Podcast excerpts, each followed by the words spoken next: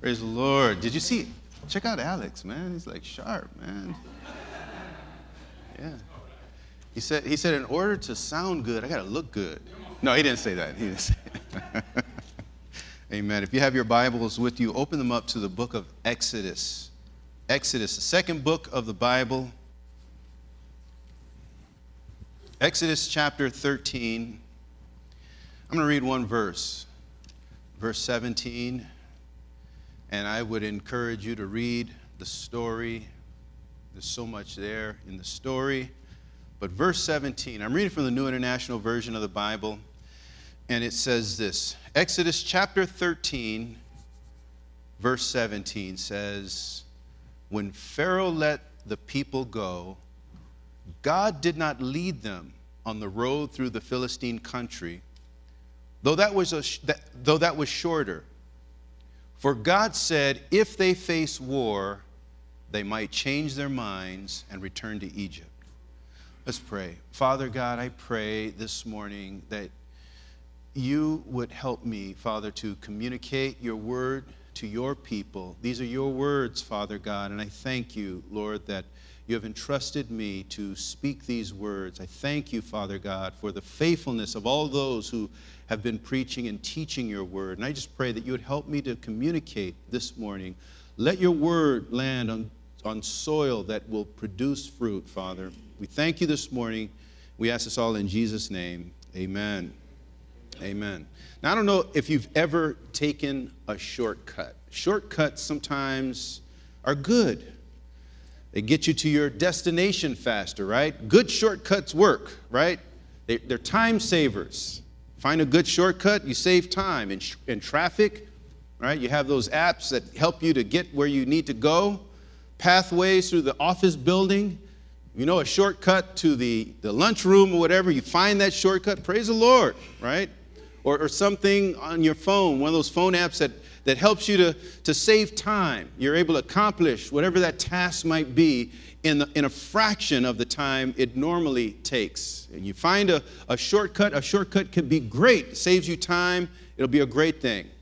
Uh, today, I mean, we look for shortcuts in everything when you think about it. We're, we're, we're like a fast paced society, super fast paced society. Shortcuts for everything breakfast, dinner, right? We don't wait anymore, right? Hot pockets, hello hamburger helper, everything to help you, to make it faster. Shortcuts, shortcuts in romance.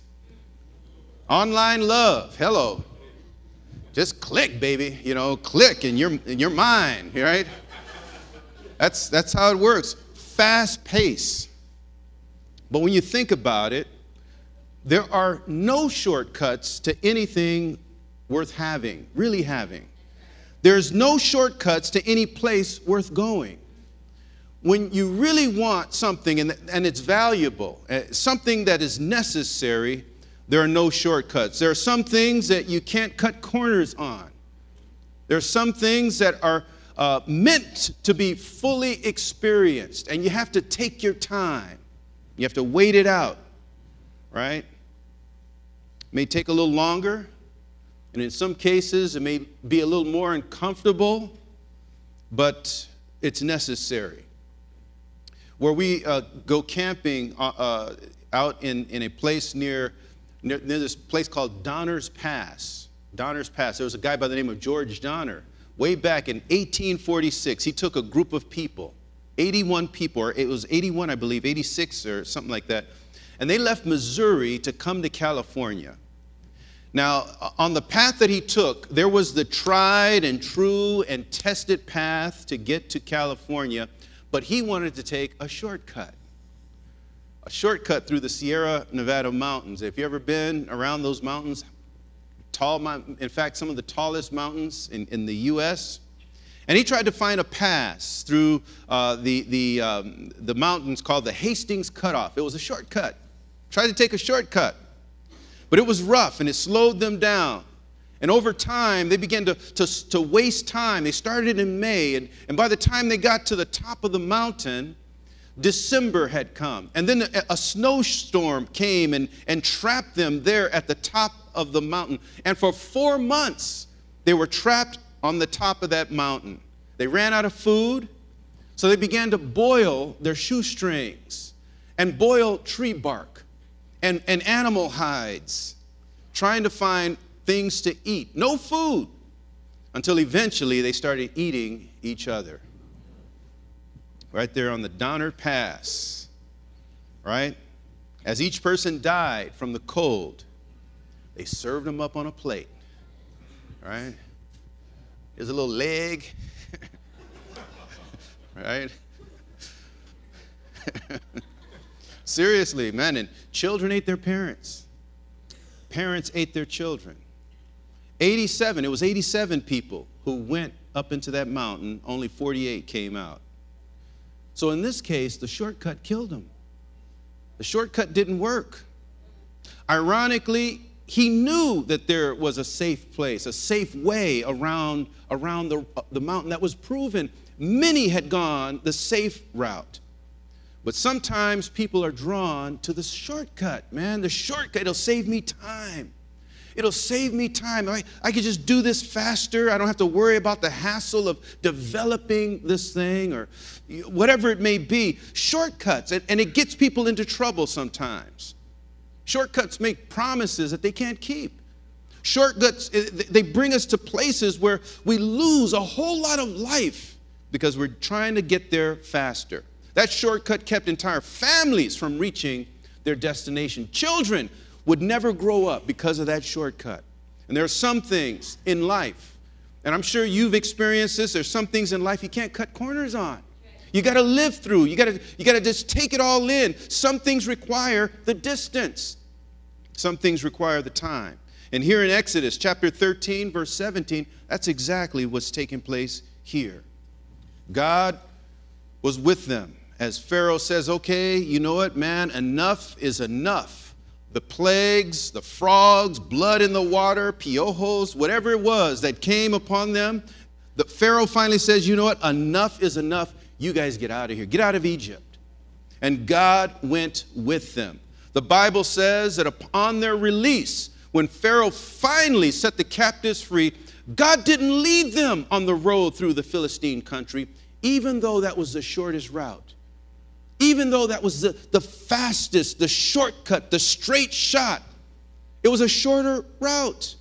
It would have saved them time. It would have been less stress. It was sensible and rational.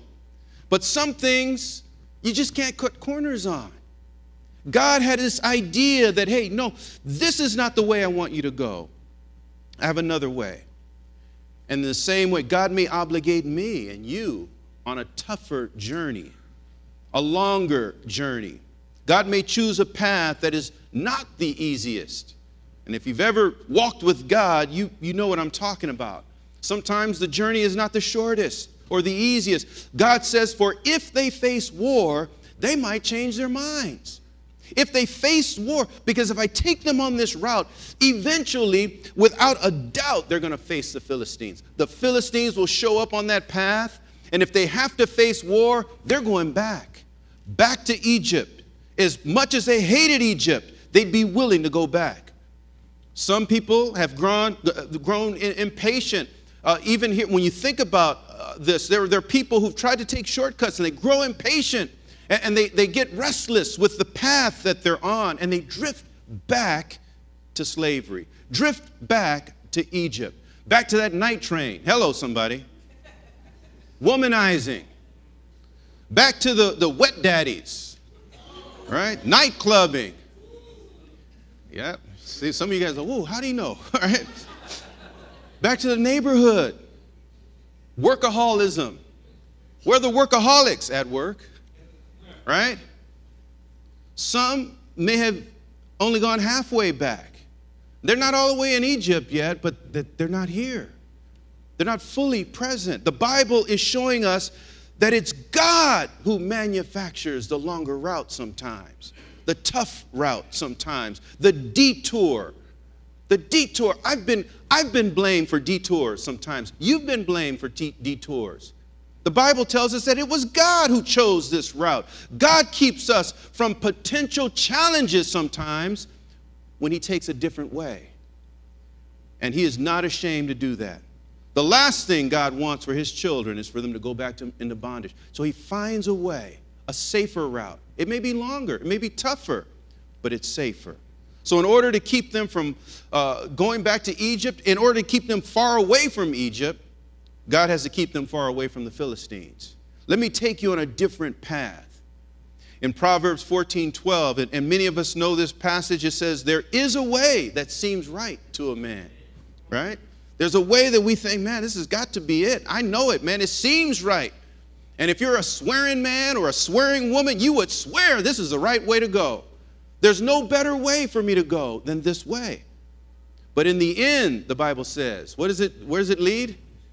It leads to death, leads to destruction. That's right. You can rationalize it, you can measure it, calculate it, deduce it. You can use all the, the mental powers you have, but you cannot outwit God. God knows where He is taking us, He knows exactly what lies ahead of us, He knows exactly what we need. A week or two ago, I talked about the ant. Remember the little ant, my ant friend? I talked about how far it can see. An ant can only see a foot ahead of itself, two feet on a clear day, maybe, you know? No obstructions. I can see two feet ahead. But they say that a person on a clear day, level surface, can see three miles straight ahead. Three miles ahead. Think of the dip. That is like 16,000 times farther than the ant can see. Now, think about God's perspective ahead of me or ahead of you. How much farther can God see? And God sees not just in distance, but in time. God can see my tomorrow and my next week and a month from now and a year from now. In fact, as He sees my future, He can also see my past and understand where I've been and how f- uh, my frame is, is constructed. What can I handle out ahead of me? So He chooses a path that will give me success. He chooses a path that will give you success. He chooses the way, He makes the way. And that's exactly what He's doing here. He takes into consider into consideration who you are, who I am, who we are, where we're going, and all that lies ahead of us. It's Christ that sustains us. It's Christ that He sends ahead of us to walk with us. Any other path would be outside the will of God for us. So He chooses a path that will, that will sustain us. And, and, and only on God's path will we find Christ. Any other path, we're going to be lost. In fact, it was Christ that was with them on this path. The children of Israel were kept alive because Christ Himself was on that path. You might say, Pastor Kevin, how you know that? Jesus wasn't even born yet. And you're right. Christ incarnate was not yet born. He had not been born in Bethlehem. But the Bible tells us that the Spirit of Christ that sustains us this very moment was with them on that road, on that path. Paul says this in 1 Corinthians chapter 10, 1 through 4. He says, For I do not want you to be ignorant of the fact, brothers and sisters, that our ancestors were all under the cloud, and that they all passed through the sea. They were all baptized into Moses in the cloud and in the sea. They all ate the same spiritual food and drank the same spiritual drink, for they drank from the spiritual rock that accompanied them. And that rock was Christ. Christ was walking with them when they were walking on that road up the hills, in the valleys, around the bushes. He was right there with them. And whenever they were thirsty, they could speak to the rock, whatever rock was there, speak to the rock. And He gave them water to drink. He was with them. As manna fell from the heavens, He was with them on the long journey, on the tough journey, on the journey that seems like, man, who, who put us on this path? Moses, is this your calculation? Moses, blaming Moses, blaming people, blaming circumstances, and it was God all along. It was God all along, but Christ was with them in the desert. Christ was with them all the way. God's way is always the right way, even when it's not the quickest way. God has a plan for you. And He's not making it up as we go. He has a plan for you. The things that we need to experience along the way, believe it or not, He's going to bring us to that place where we experience those things. And we're shaped by those experiences, we're shaped by those challenges. There are some people who can testify, thank God my life went the way it went. I thank God for the path that He put me on. I would have never met the Lord had I not been on the path that I was on. I would have never gone into the home if it was not for the path that I was on. I had not, if I had not taken that path, I wouldn't be here today. Right? There's some people that would not be alive if it wasn't for the path that God put them on. Right? I wouldn't have met my wife. Right? Thank God you didn't get on that plane. You find out later that the plane never made it to its destination. Right? Or you didn't marry that person you were going to marry, or take that job you were going to take. God had you on a different path, a safer path. It may have been longer and harder, but it brought you to a place where you met Him and Christ was with you, right? Christ was with you. God's way may not be the most pleasant, but God's way is always going to be the most perfect way. God's way may not always be the most scenic, but it's always going to be the safest. You'll meet Jesus on God's way. Your way makes sense from your perspective. My way makes sense from my perspective, but God's way makes sense from a divine perspective. Is it hard sometimes? You better believe it, right? Would it be easier to take a shortcut? You better believe it. But you take a shortcut, you might start eating people, right? But along God's path, you find grace. There's grace at every turn, grace with every footstep. And that's what it means for, for Christ to have been on that path. Paul understood it, Paul saw that. When they were thirsty, grace was present. When they were hungry, grace was there. Grace kept them. Grace sustained them. Let go on this path. Just trust me. God just trust me. Take this way. It's a longer way. There is a shorter way. It took them a long time to get to their destination. But grace sustained them. Had they not gone this way, the, the Egyptian army would still be around and kicking, right? It was this way that led the Egyptian army to the Red Sea. Had they not gone this way, they would have had no need for the manna because God took them through the desert where there was no food. But if I take you to a place where, where, where, you're without food, without shelter, without, without finding, I will provide for you. If they, if they had not gone this way, there would not have been water from the rock. There would have been plenty of water a different way. But let me provide for you my way. Grace is God saying that I know a better way. Grace is God saying, trust me in the detour. That's what grace is. Moses was not the author of the detour. Pastor Kevin is not the author of the detour, right? Circumstances, they're not the author of the detour. The devil is not even the author of the detour. The Bible says that God led them on a different way. God understands the best path for you, the most appropriate path for you and for me. Some have blamed themselves for the detour.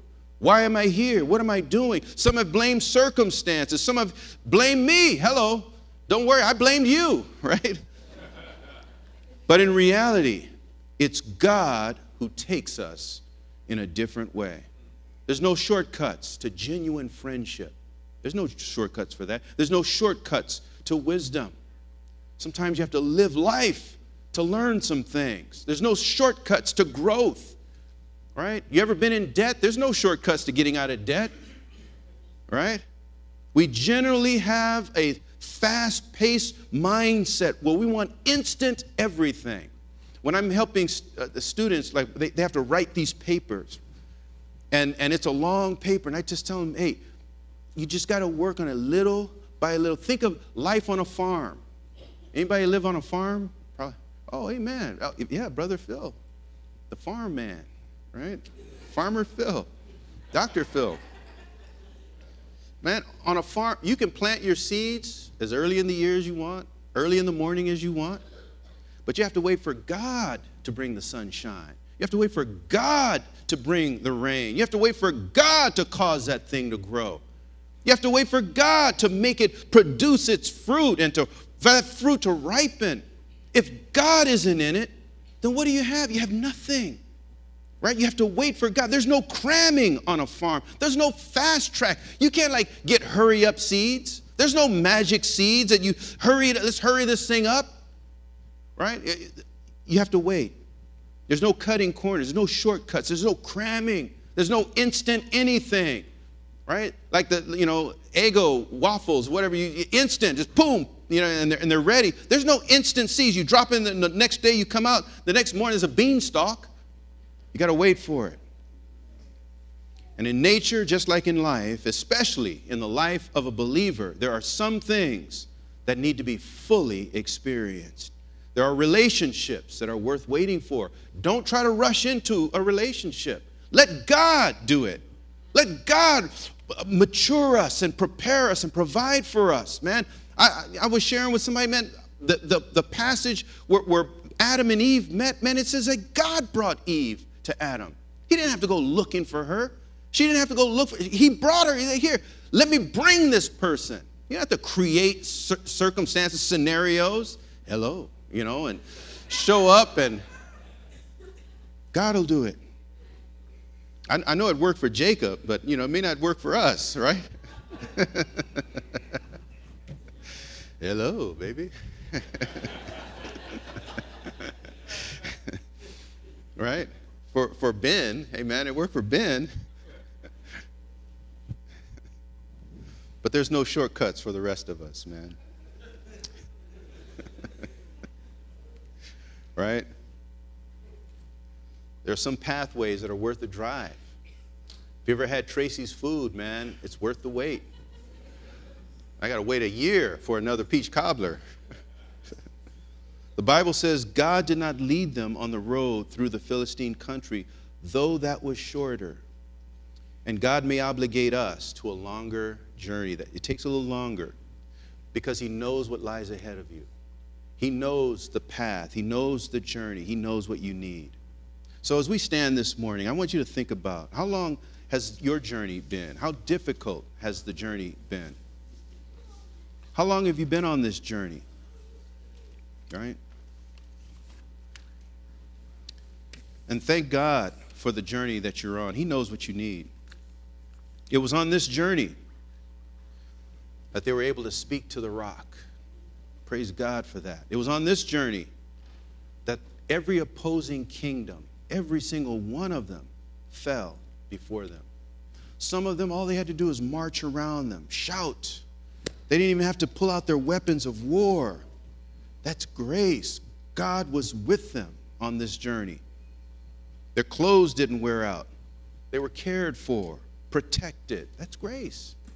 That's grace. I don't know what the journey has been for you, but God knows the best way for us. Amen. Father God, I pray this morning Father, for wherever we are on the journey that you have us on this morning, wherever the place may be, wherever we are on that path, Father, I pray your grace, your protection, that we recognize Christ with us Christ with us, walking with us, providing for us. Father, help us to see the manna as it is falling upon us. Help us to recognize the rock that will produce water, the most unusual, mysterious, unexplainable event that water will come to us in the most unlikely places if we are on your path.